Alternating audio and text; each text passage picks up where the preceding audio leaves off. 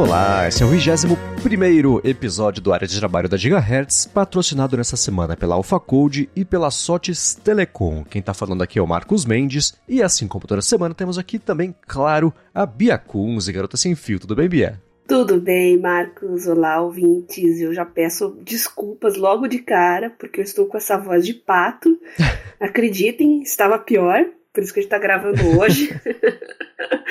Tive uma laringite bem forte, uma infecção de garganta bem forte aí nos últimos dias. Perdi a voz, fiquei rouca vários dias. Então, estamos aqui, não vamos falhar com os nossos ouvintes, né? Mesmo no feriado, todo mundo vai querer aí um episódio fresquinho, né? É isso aí. E é curioso que esses dias você me mandou um áudio, acho que foi no fim de semana, né? Uhum. E aí eu achei que na verdade eu tivesse recebido um áudio do Keith Richards, porque tava aquela voz de cinzeiro assim. Falei, meu Deus, o que aconteceu com a Bia? Então, no episódio passado eu já tava com a garganta meio vermelhinha, assim, eu já tinha, tava sentindo que tava uma coisa errada.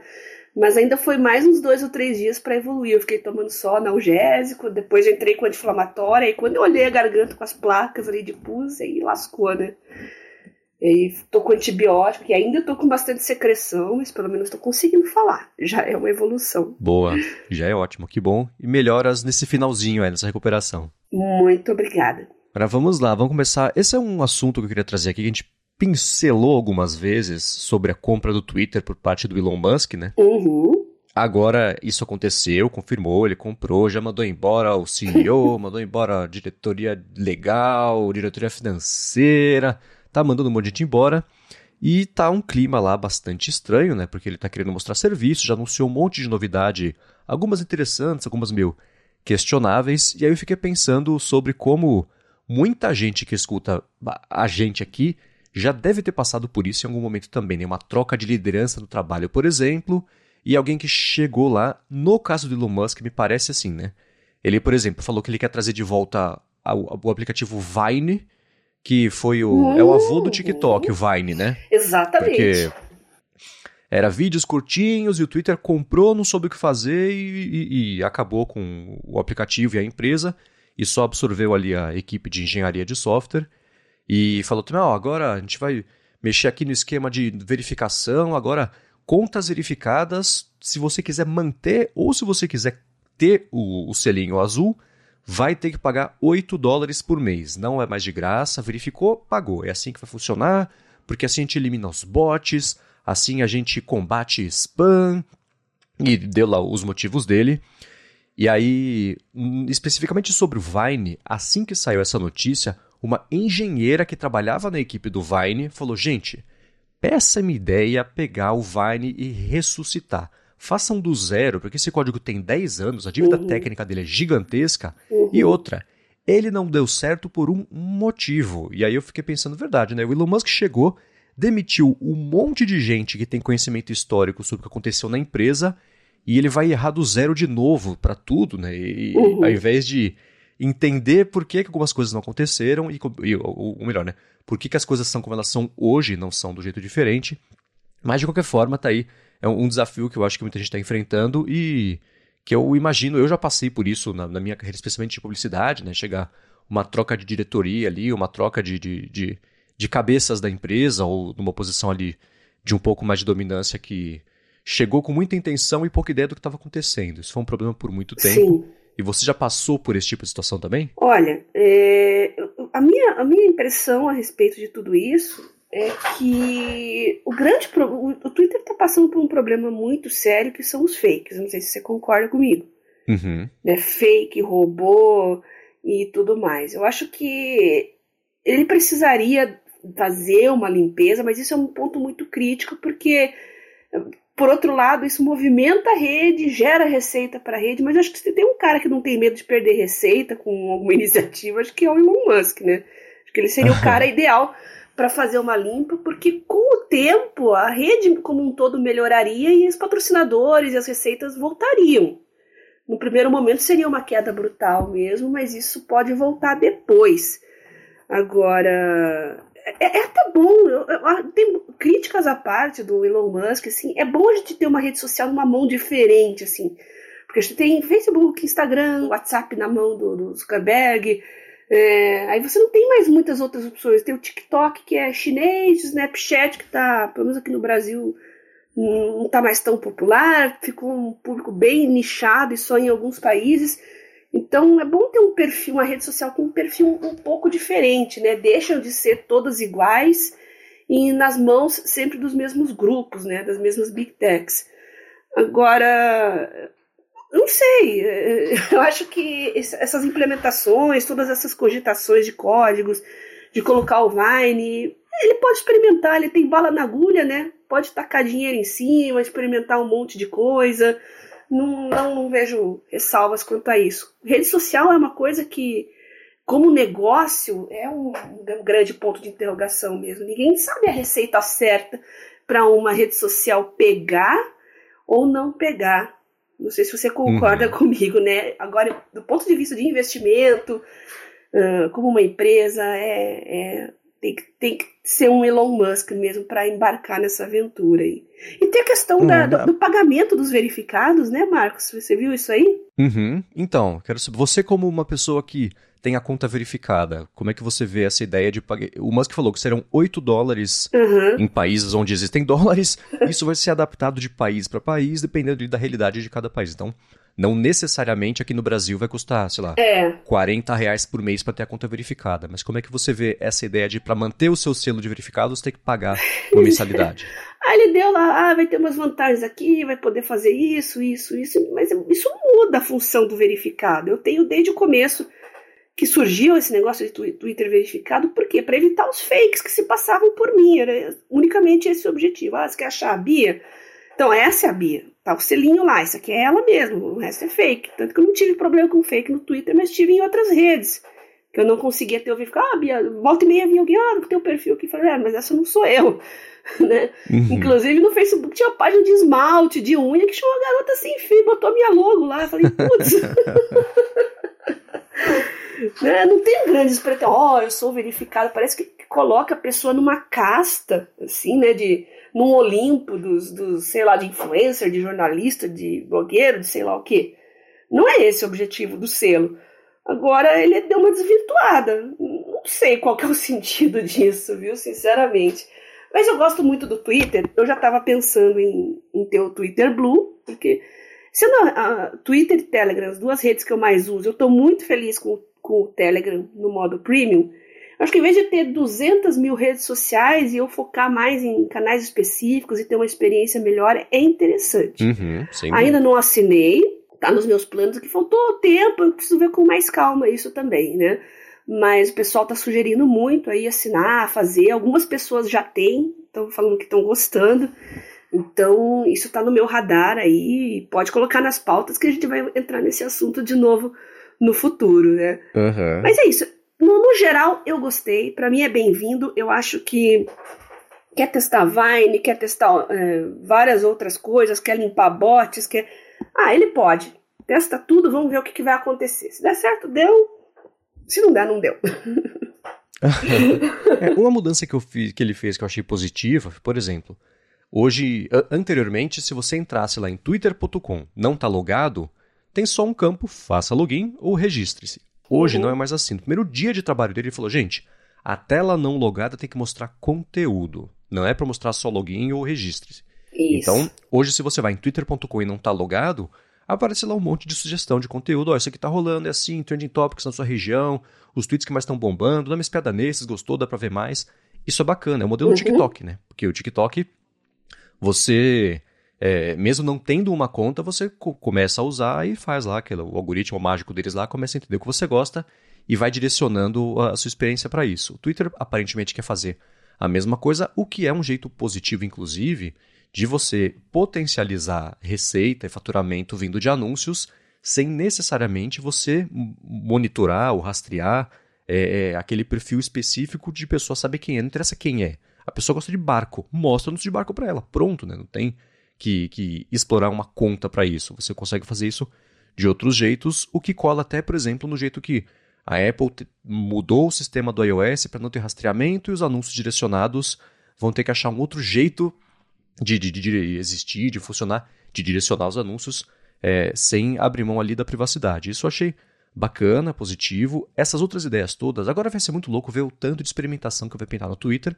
porque já apareceu um monte de ideia de, sei lá, 10 dias pra cá, de uma uhum, semana pra cá. Verdade. E vai continuar aparecendo porque ele falou, ó, oh, gente, eu quero que, que é, essa equipe aqui, todo mundo apresenta uma ideia até semana que vem. Não apresentou, tá na rua. A ideia é ruim, talvez esteja na rua, a gente conversa. Então, tá ali um, um fogo ali para todo mundo fazer. O que, por outro lado, eu acho um pouco arriscado, né? Você tem, por exemplo, é, um desenvolvedor chamado Steve Bowler. Ele falou: ó, se um CEO novo da sua empresa de tecnologia, é, é, ele falou assim, se ele faz, eu achei ótimo, é, é Seagull, como é que é o nome da, da, da ave em português? Seagull. Ah, é pelicano? Não, é gaivota, gaivota. Isso, é, é.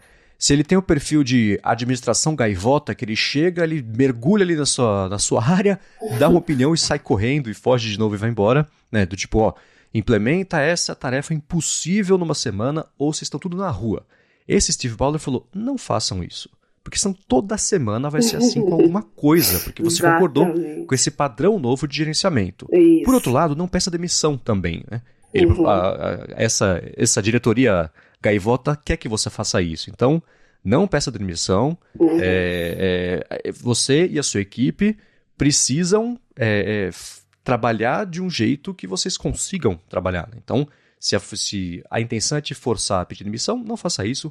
Espere você ser demitido, porque provavelmente aí tem um, um, um, plano de demissão, existem indenizações e tudo mais que se você pedir demissão você não vai receber. Por outro lado, não aceite essa proposta de trabalho com esse tipo de pressão, porque senão essa vira a regra. Então, tem é, uma questão importante aí também de você lidar bem, de, de como lidar, na verdade, com esse tipo de situação, caso ela aconteça para quem não trabalha no Twitter, mas possa passar por isso, tá aí uma opinião Verdade. que eu achei importante do Steve Bowler. O segredo é como fazer isso, né? Porque você tá lá no meio da pressão, tá uma loucura, um monte de gente sendo demitida, todo mundo vai, imagino que não queira ser demitido, vai correr e fazer o que for preciso, o que pedir. Mas é, é, arriscado você criar um clima em que essa seja a regra, né? É. Olha só, eu gosto muito do Twitter. Eu tenho muitas ideias, vou mandar meu currículo lá pro Elon Musk. eu toparia, viu? ficar, nem que fosse seis meses, um ano, só não ser uma, uma funcionária definitiva, assim, mas eu tenho muita ideia. Eu uso o Twitter praticamente desde o começo, ele está aí desde 2006, uhum. né? Então, sempre tive muitas ideias de coisas que, que poderiam melhorar. E é aquilo que eu falei antes, tem coisa que pode dar certo, tem coisa que pode não dar certo. E tem que ter alguém no comando que seja ousado e, e que tenha bala na agulha para inovar. A única coisa que eu uhum. sei é que do jeito que tá, não dá para continuar, então tem que fazer experimentações novas, sim. E quanto ao perfil do funcionário, é, eu acho que isso é muito pessoal, né, Marcos? Tem gente que gosta de, de novidade, gosta de estar sempre mudando, experimentando coisas. Eu posso que tem outro que gosta da rotina, que gosta tudo redondinho e sempre do mesmo jeito. Então, isso é uma questão de, uhum. de perfil, né? A pessoa tem que encontrar a empresa, a corporação que ela mais se identifica no estilo e nos valores, né? É, né? Então você pretende pagar os seus 8, 10, 12 reais por mês aí, se for. Aliás, a pergunta é a seguinte: até quanto você pagaria por mês para manter o seu selo de verificado? Ah, o mesmo valor do Telegram, mais ou menos.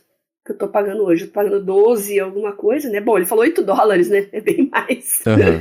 Mas não sei, como eu falei, eu já estava com planos antes mesmo dele falar isso de, de entrar no Twitter Blue. Então, talvez. Talvez eu entre nessa, vamos, vamos ver, não garanto nada. Beleza. Então vamos lá. Tiramos o assunto do Twitter da frente. A gente vai voltar a falar sobre isso com certeza, porque é, é, é, muito curioso a gente ver como temas que a gente já abordou aqui, que a gente já pretendia abordar lá na frente, tem acontecido dinâmica de trabalho lá no Twitter. Então isso vai voltar a ser assunto. Mas eu queria entrar aqui nos follow-ups em relação ao que a gente comentou na semana passada, papo de checklists e tudo mais. Porém, antes disso, eu quero tirar um minuto para agradecer a AlphaCode, que está mais uma vez patrocinando o área de trabalho. A AlphaCode é uma empresa especializada no desenvolvimento de aplicativos para empresas que querem fazer sua transformação digital e ela fez mais de 200 apps já, tanto para Android quanto para iOS, que foram baixados mais de 20 milhões de vezes. E se você tem uma empresa, se você tem um produto, ou se você tem um aplicativo que você quer tirar do papel, é só um projeto, um aplicativo que já existe e está precisando de um tapinha, de um update, uma atualização, vir para o ano 2022 com APIs novas que pintaram no iOS, no Android também e tudo mais, você consegue fazer isso com a AlphaCode com desconto ainda por cima por escutar aqui o área de trabalho. Para fazer isso, é só você acessar alphacode.com.br, vou soletrar, alphacode.com.br bate um papo com eles, explica a sua necessidade, comenta que aplicativo que é que você tem, qual é a sua empresa, seu produto e tudo mais. Fala que escuta aqui o podcast e pronto, você finalmente resolve de vez o desenvolvimento ou atualização do seu aplicativo com um desconto por escutar aqui o podcast e ainda melhor com quem sabe o que está fazendo. Então, mais uma vez, acessa lá alfacode.com.br e resolve de vez essa pendência aí da sua vida, que é o aplicativo que você queria que fosse muito bom, mas ainda não está bom, não existe ainda que você precisa que ele exista.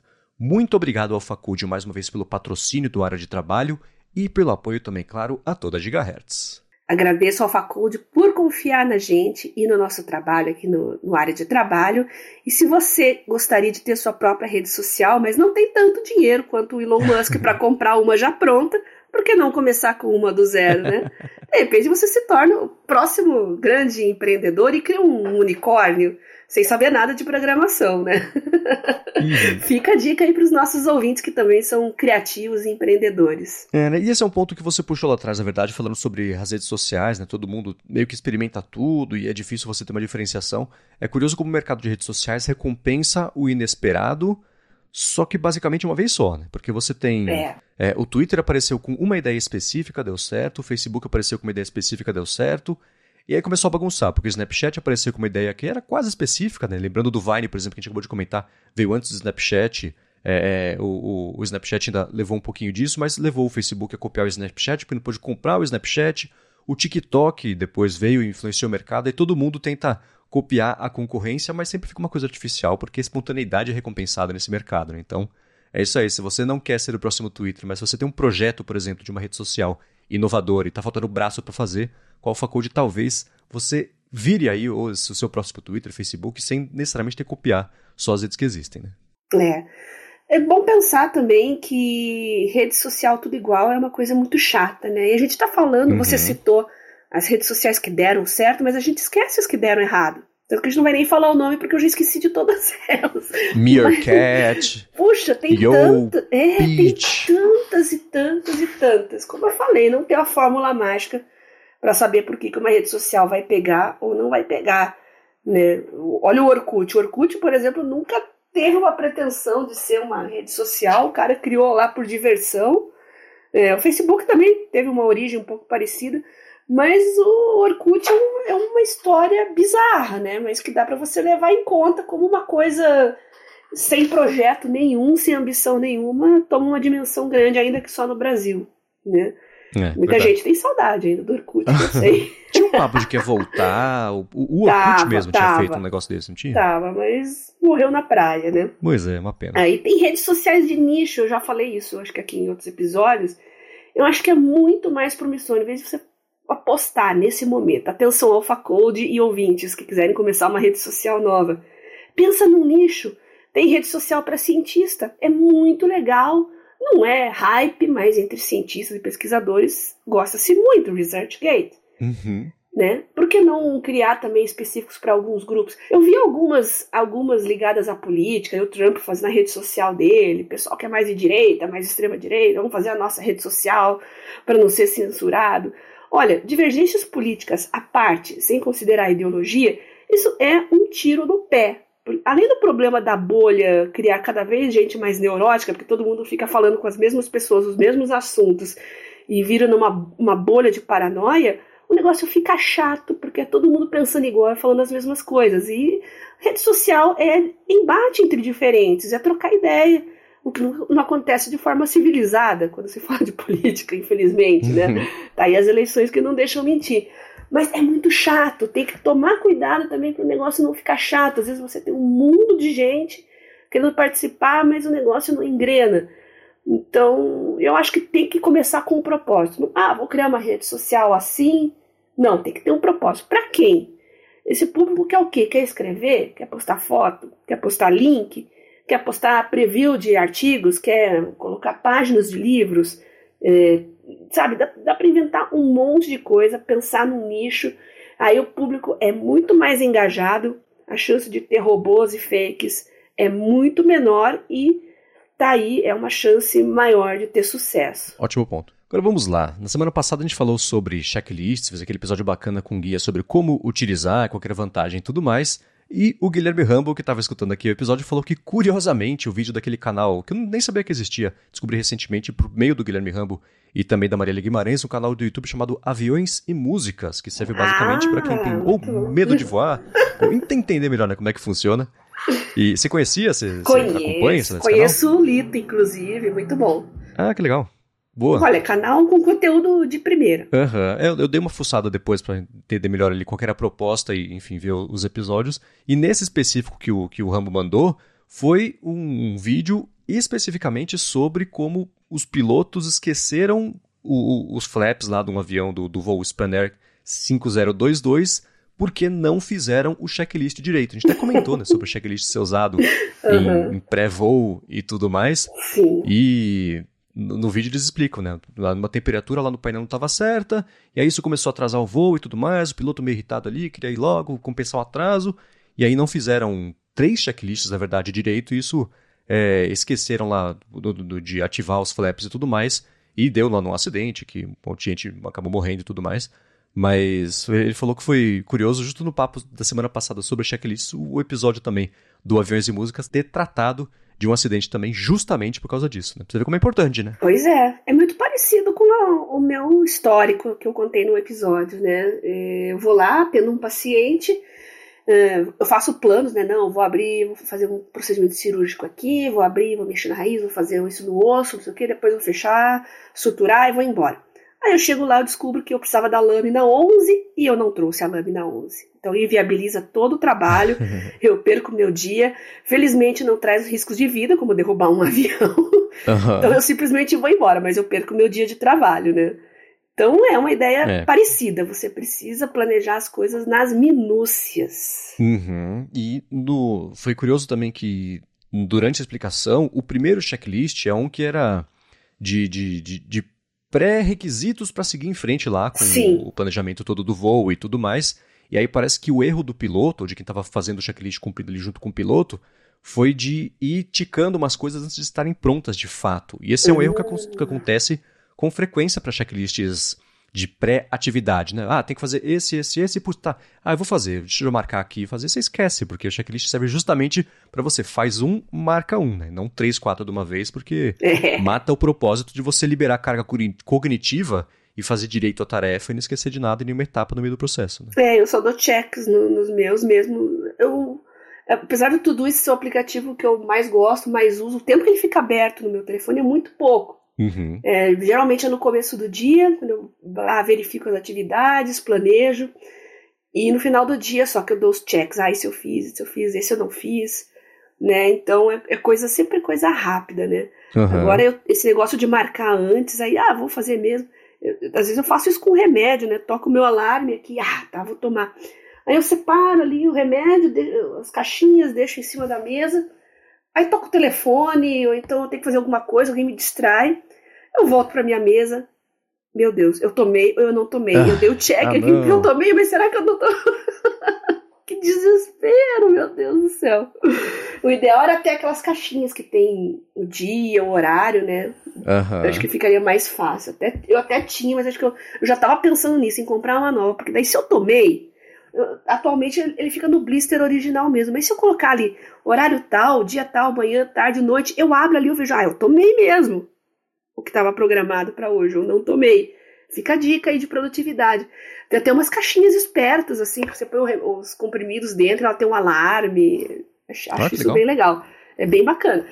Mas é, tem que tomar muito cuidado com esse negócio de, de marcar antes. Ah, eu, ah, beleza, isso aqui eu vou, eu vou fazer já daqui a pouco, então já vou deixar marcado. Putz, é fria. é, eu não sei como é que tá no Android isso, mas pintou no iOS 16 agora uma hum. funcionalidade específica de lembrete e acompanhamento de remédio recorrente no horário certo, e se você tomou, se não tomou e tudo mais. Uhum. Então vale o pessoal dar uma espiada nisso aí, se quiser. É, o que eu uso é o, é o MedSafe, aquele que a gente já comentou aqui também, sim, sim, né? Sim, o pessoal gostou bastante. É, tem muitas opções de personalização para remédios com periodicidades esquisitas, assim como é o meu, o meu caso, né? Ah, eu tenho que tomar duas vezes por semana só, num dia de manhã, no outro dia de noite.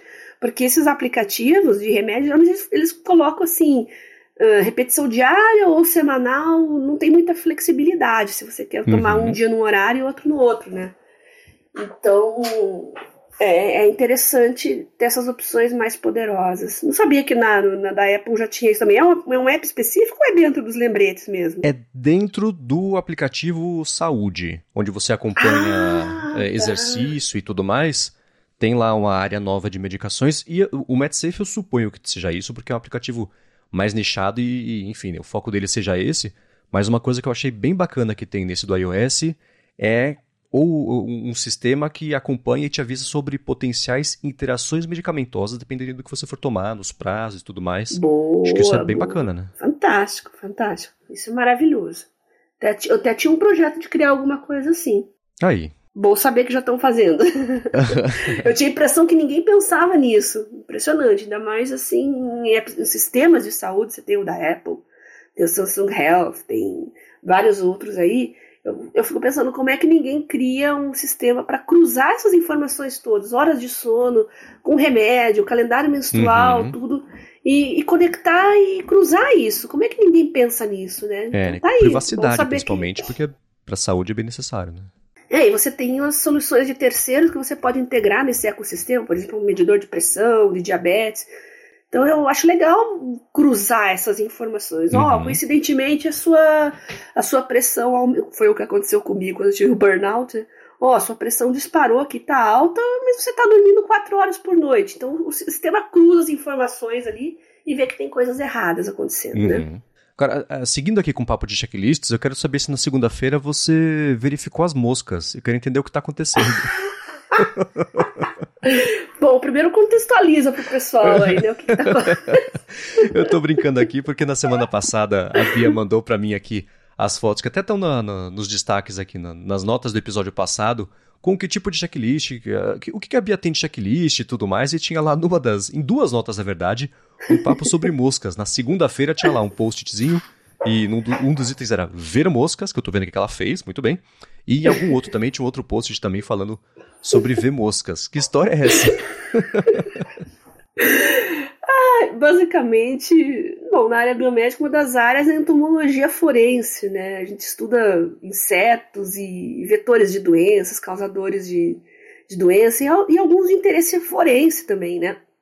Eu recebi umas fotos para ver uma pessoa tinha me mandado, ó, tô com essas duas moscas aqui Veja se ela é do tipo tal ou tal, se tem alguma ligação. Ah, beleza, tenho um, um atlas ali, né, de, de moscas e tal, para interesse. É bem, um negócio bem CSI mesmo, né? É bem, é bem, aliás, é uma área uhum. super interessante, né? Você analisa o ciclo de vida dos insetos, postura de ovos, para, por exemplo, quando se encontra um cadáver, determinar a hora da morte. Então, é muito usado para saber a hora da morte baseado no ciclo de vida dos ah. insetos que estão lá. Então eu só recebi essas fotos, eu precisava consultar no meu Atlas, né? Eu tinha que pegar, dar uma olhada, ver é, de qual família que eram aquelas moscas, nada mais do que isso. Só botei ver moscas que eu já sabia o que, que era. Muito bem, matou minha curiosidade de uma semana aqui. Pronto. Agora, na semana passada, uma coisa que você comentou, na verdade, que, você disse que ia comentar, quando a gente estava falando de, de, checklist na pulseira e tudo mais, você falou que tirou as tarefas e checklist da pulseira, que a gente ia comentar um pouco mais sobre isso mais pra frente no episódio, mas acho que o assunto migrou e eu não sei se você teve a oportunidade de explicar por que, que você tirou da pulseira checklists e tarefas. Você quer falar sobre isso?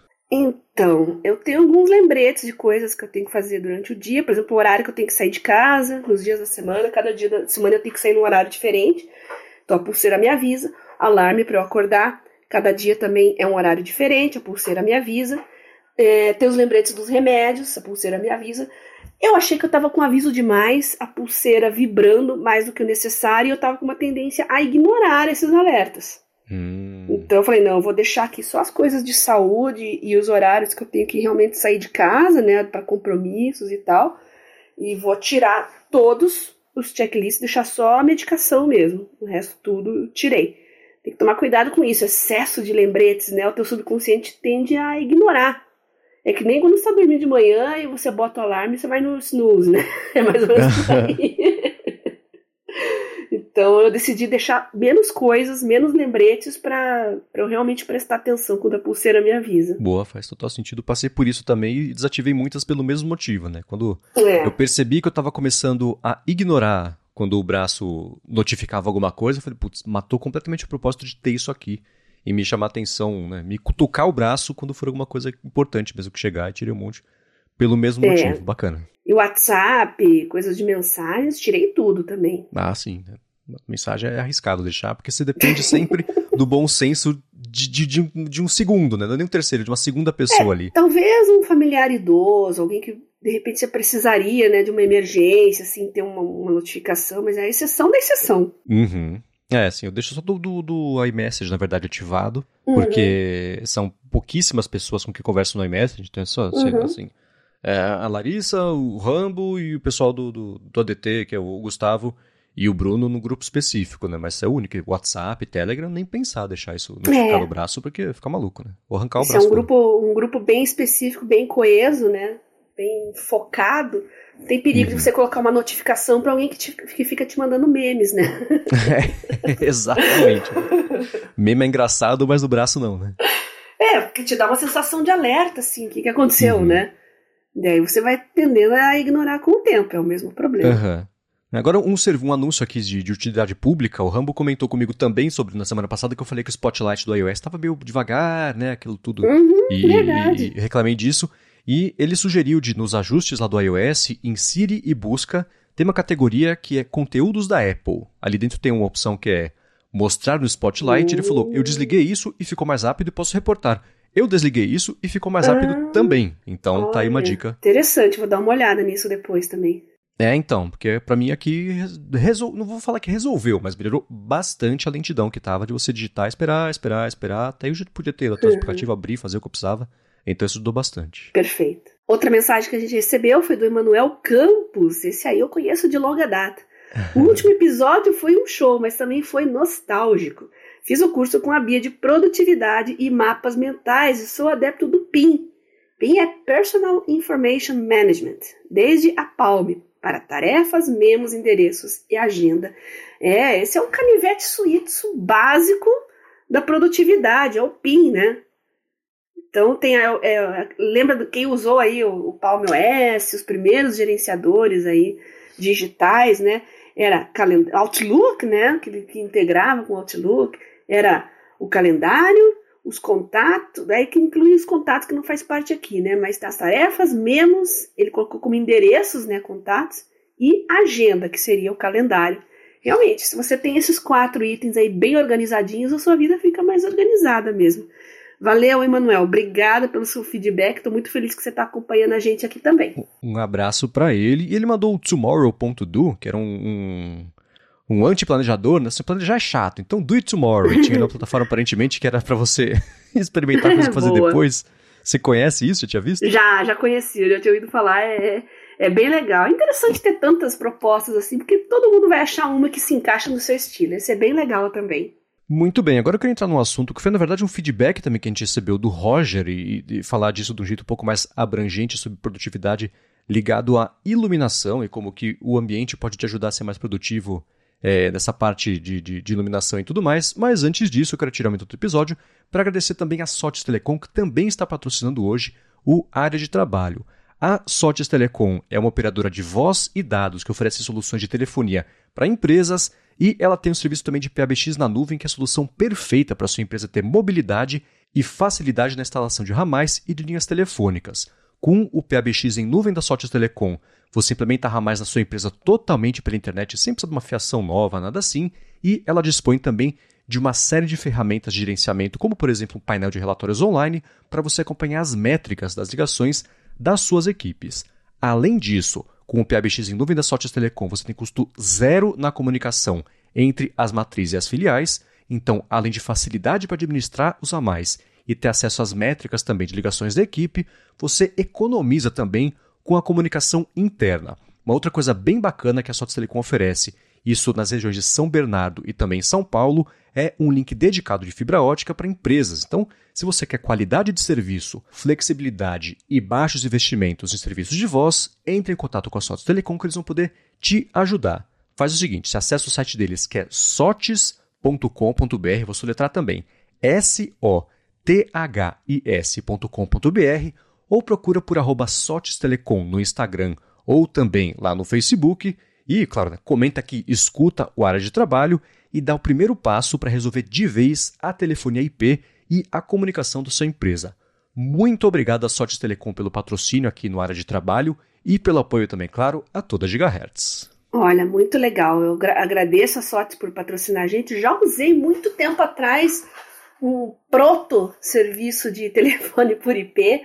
Quando eu comecei a fazer o home care, eu precisava de encaminhamento de mensagens de telefone fixo, passava pouco tempo em lugar fixo, né, a, a essência da garota sem fio, mas hoje todo mundo está assim, né? Quantas e quantas equipes de trabalho, profissionais liberais precisam de soluções com uma flexibilidade mais remota, na nuvem, ou então uma, uma, solução de fibra mais confiável, né? Acho que hoje a gente precisa de internet para praticamente tudo e perder um dia de trabalho por causa de internet instável e de má qualidade realmente é um perrengue. Agradeço muito a sorte por confiar na gente, patrocinar o área de trabalho. Boa.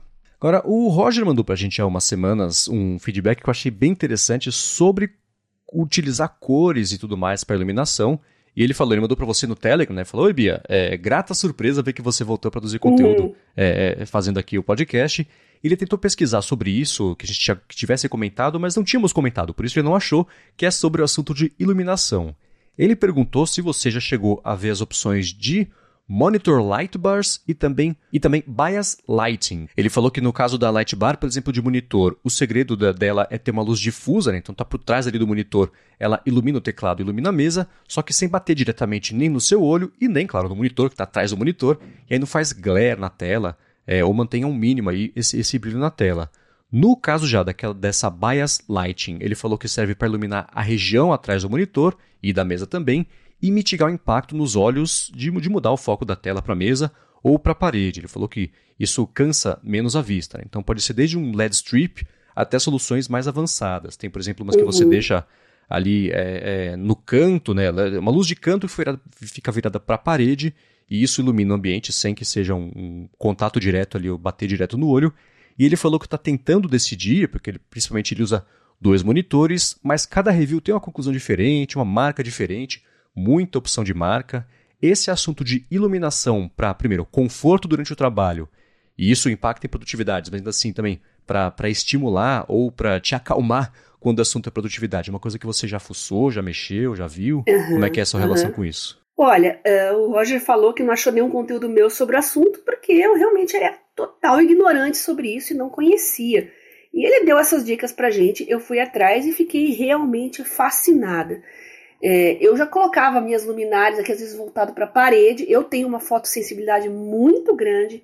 Inclusive, eu tenho um problema familiar aqui. Meu irmão é transplantado da córnea, inclusive por causa de ceratocone. E eu tenho a minha córnea, as córneas já levemente cônicas. E eu tenho muita sensibilidade.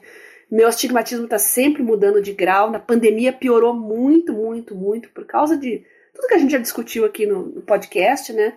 E eu estou atrás de soluções. Eu vi luminárias, né, que tem é, que, que, se adequam à luz ambiente. Eu vi essas LED strips que ele comentou, achei muito legal. Eu já estou indo atrás para colocar aqui no meu escritório. Eu já colocava luz difusa meio inconscientemente, porque realmente me dá muita dor de cabeça e mal-estar a luz direta né? Até a luz de teto, assim, às vezes no banheiro, o banheiro é muito branco, você liga aquela luz branca e tudo branco, eu fico poucos minutos assim com uma dor de cabeça insuportável. Tem banheiro, gente, porque o banheiro é muito branco, se você tem fotossensibilidade, é um horror. Eu nunca pensei como é que eu posso resolver esse problema. E esse assunto é muito vasto, né? Ele deu as, as dicas aqui, eu fui pesquisar, achei muita coisa legal. Eu vou começar pelo meu escritório aqui e Pretendo mudar as minhas duas luminárias, pretendo colocar um LED strip atrás do monitor, atrás da mesa, como ele falou, que é muito legal. Além de deixar o ambiente muito bonito, muito instagramável também, né? Eu vi as fotos, uhum. né? Nossos ouvintes já mandaram fotos dos seus ambientes de trabalho, é, tudo muito legal, muito bonito essa luz indireta, né? E eu tô indo atrás disso. Mas o que eu quero trazer para vocês aqui é, pode ser uma questão de saúde também, apostar nisso, viu? Você usa também esse tipo de de iluminação, Marcos? Então, Para trabalho, não. O que uma coisa que eu tenho feito já há algum tempo para tentar medir o impacto que isso teria em mim, porque é, são assuntos que estudos comprovam o que você quiser encontrar, que é a comprovação do estudo, né? Do tipo assim, é, ah, luz azul ou luz amarela, isso te deixa mais alerta, menos alerta, mais cansado, melhor a luz amarela à noite, porque aí o azul te deixa. Então, existem estudos que falam que é isso mesmo, estudos que falam que não é nada disso, então eu estou querendo comprovar por mim mesmo, assim, é, aqui, uhum. como é que funciona. Então, eu tenho deixado, aqui no, no Escritúdio, eu tenho a Philips Hue, né, que é a ah, luz uhum. conectada e, e, colorida. E no iOS existe a opção de, o sistema mandar a luz ficar ou mais azul ou mais amarela, dependendo né, se está de dia ou de noite, e, e, ela vai amarelando conforme vai chegando de noite. E eu tenho deixado esse ajuste ligado para poder tentar é, é, identificar alguma mudança mesmo, ou na, na, minha disposição de trabalho, ou então se no fim do dia eu fico menos cansado, ou durmo mais rápido, ou, ou enfim, o cérebro descansa melhor se eu começar a usar as, a luz mais amarelada à noite. Uhum. Ainda não notei nenhuma grande diferença, eu tenho feito uhum. isso desde abril ou maio, sei lá, então já faz bastante tempo. Então a minha conclusão por enquanto é que não mudou mesmo se eu estou usando a luz azul ou a luz mais amarelada no final do dia dá, dá bem na mesma. Meu sono não é. O meu ciclo circadiano não, não muda é, por causa disso, né? Uhum. É, o que eu tenho percebido que faz diferença, e aí é, acho que é mais conforto visual do que outra coisa, é usar isso no monitor. E no, no iPhone também, eu uso bastante Sim. tempo isso. Né? Então chega no final do dia, o sol vai se pondo, a tela vai amarelando e fica com esse aspecto é, mais, mais, tudo mais alaranjado, puxa mais para laranja, tira as tonalidades azuis e quando eu desligo isso à noite, parece que está quebrado o monitor, o, o display do, do, iPhone. Fica muito brilhante, muito azul. É. Então, é, isso eu reparei mesmo, mas é muito mais uma questão de, de, primeiro, acho que hábito, porque faz tempo que eu uso isso, mas de conforto mesmo. Eu prefiro, no, quando está mais escuro ou quando está mais de noite, usar esses tons mais amarelados. Claro que se eu precisar trabalhar, fazer alguma coisa que envolva precisão de cor e tudo mais, eu desligo, né? Porque senão não adianta nada. Sim. Mas ainda assim, para ler uma coisa, ver um vídeo, sei lá, dependendo ali do conteúdo, eu, eu uso mesmo isso aí e para mim tem funcionado bem. Eu também, tá nesse modo automático, todos os meus dispositivos, no entardecer, no amanhecer, eu nem me preocupo em mudar isso.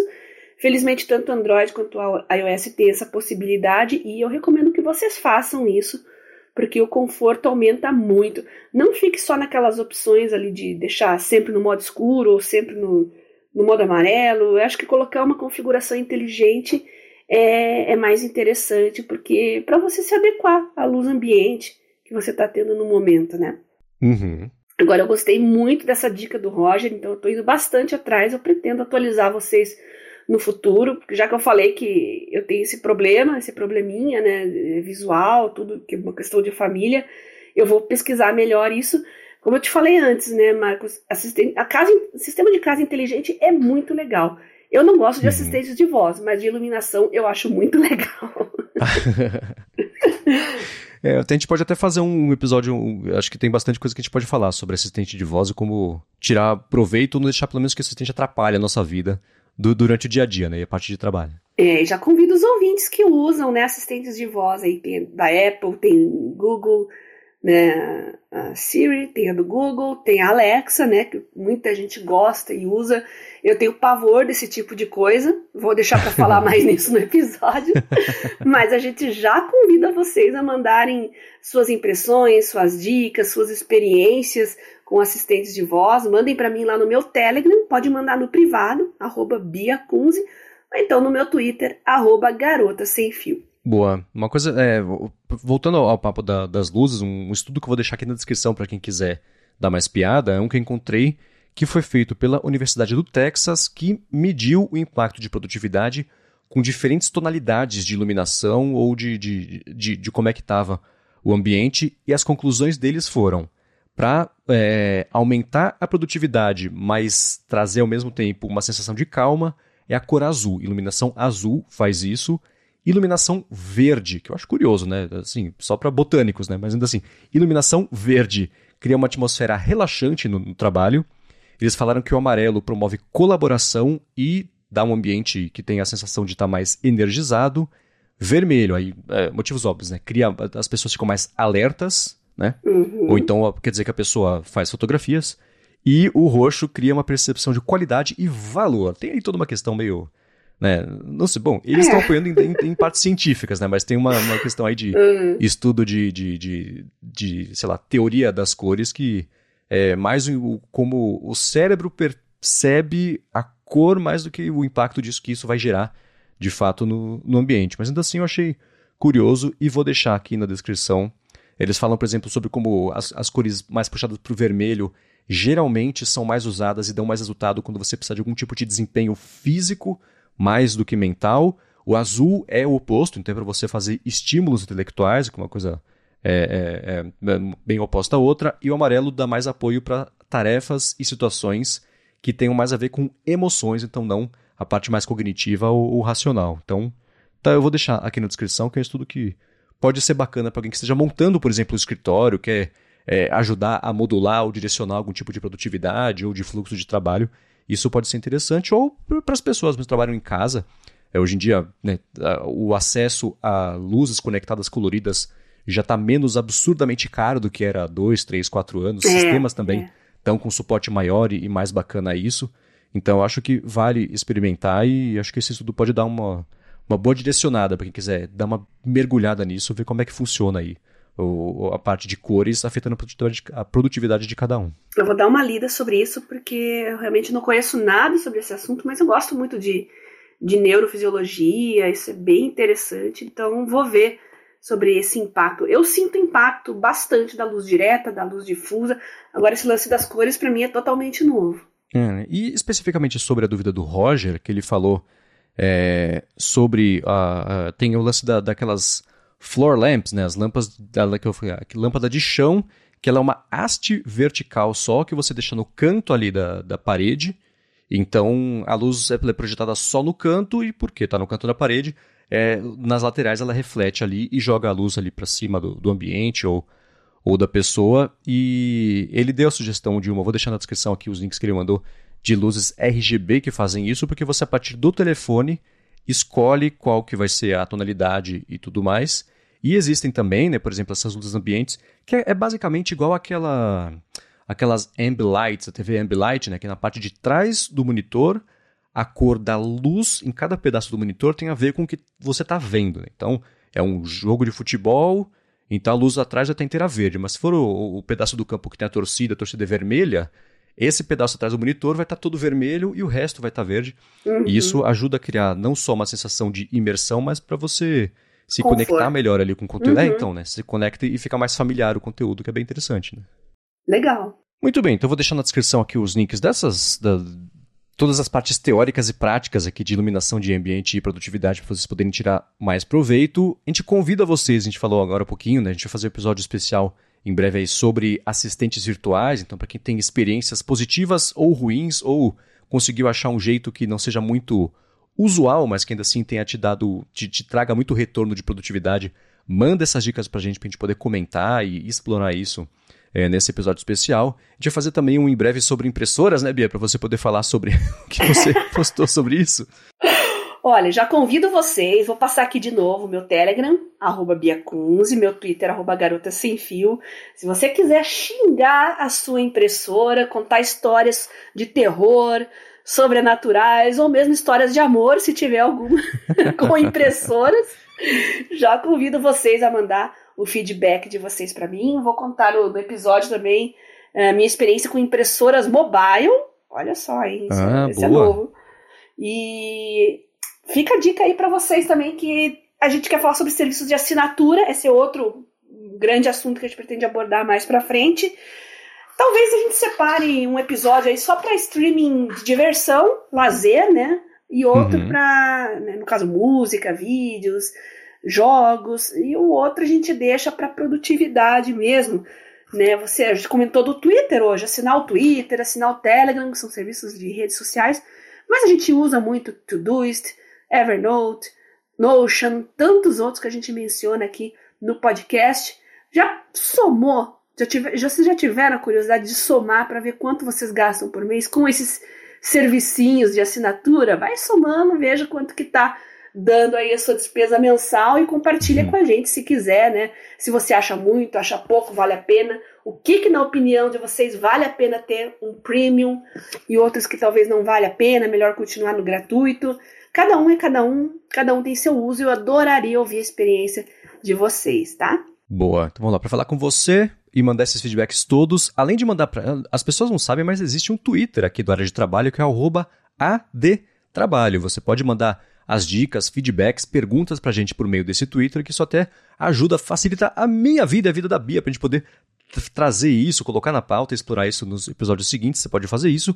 Ou se você já é uma pessoa que usa o Telegram e quer falar direto com a Bia, também dá para fazer isso, né, Bia? Exatamente. Tem os grupos também, o Produtividade Móvel, para assuntos de produtividade, tem o Mundo Sem Fio, para tecnologia em geral, tem o meu canal Garota Sem Fio. Você pode mandar uma mensagem no meu privado, arroba biacunze, que já está automatizado para mim lá. Eu mando um snippet ali com todos os links de uma vez para vocês, para vocês escolherem o que, que quer participar, tá bom? Então fica combinado assim. Boa. Eu no Twitter sou MVC Mendes, eu apresento um bando de podcasts aqui na Gigahertz e apresento o Bolha Dev também, que é para Alura, um podcast diário, sai toda tarde de segunda a sexta sobre tecnologia, inovação e desenvolvimento. E escrevo também lá no ifeed.pt. Muito obrigado pela audiência. Lembrando também que neste sábado, que é dia 5 de novembro, a partir das 7 horas da noite em São Paulo, vai rolar o primeiro encontro da Gigahertz, que também é para comemorar 300 episódios do Área de Transferência,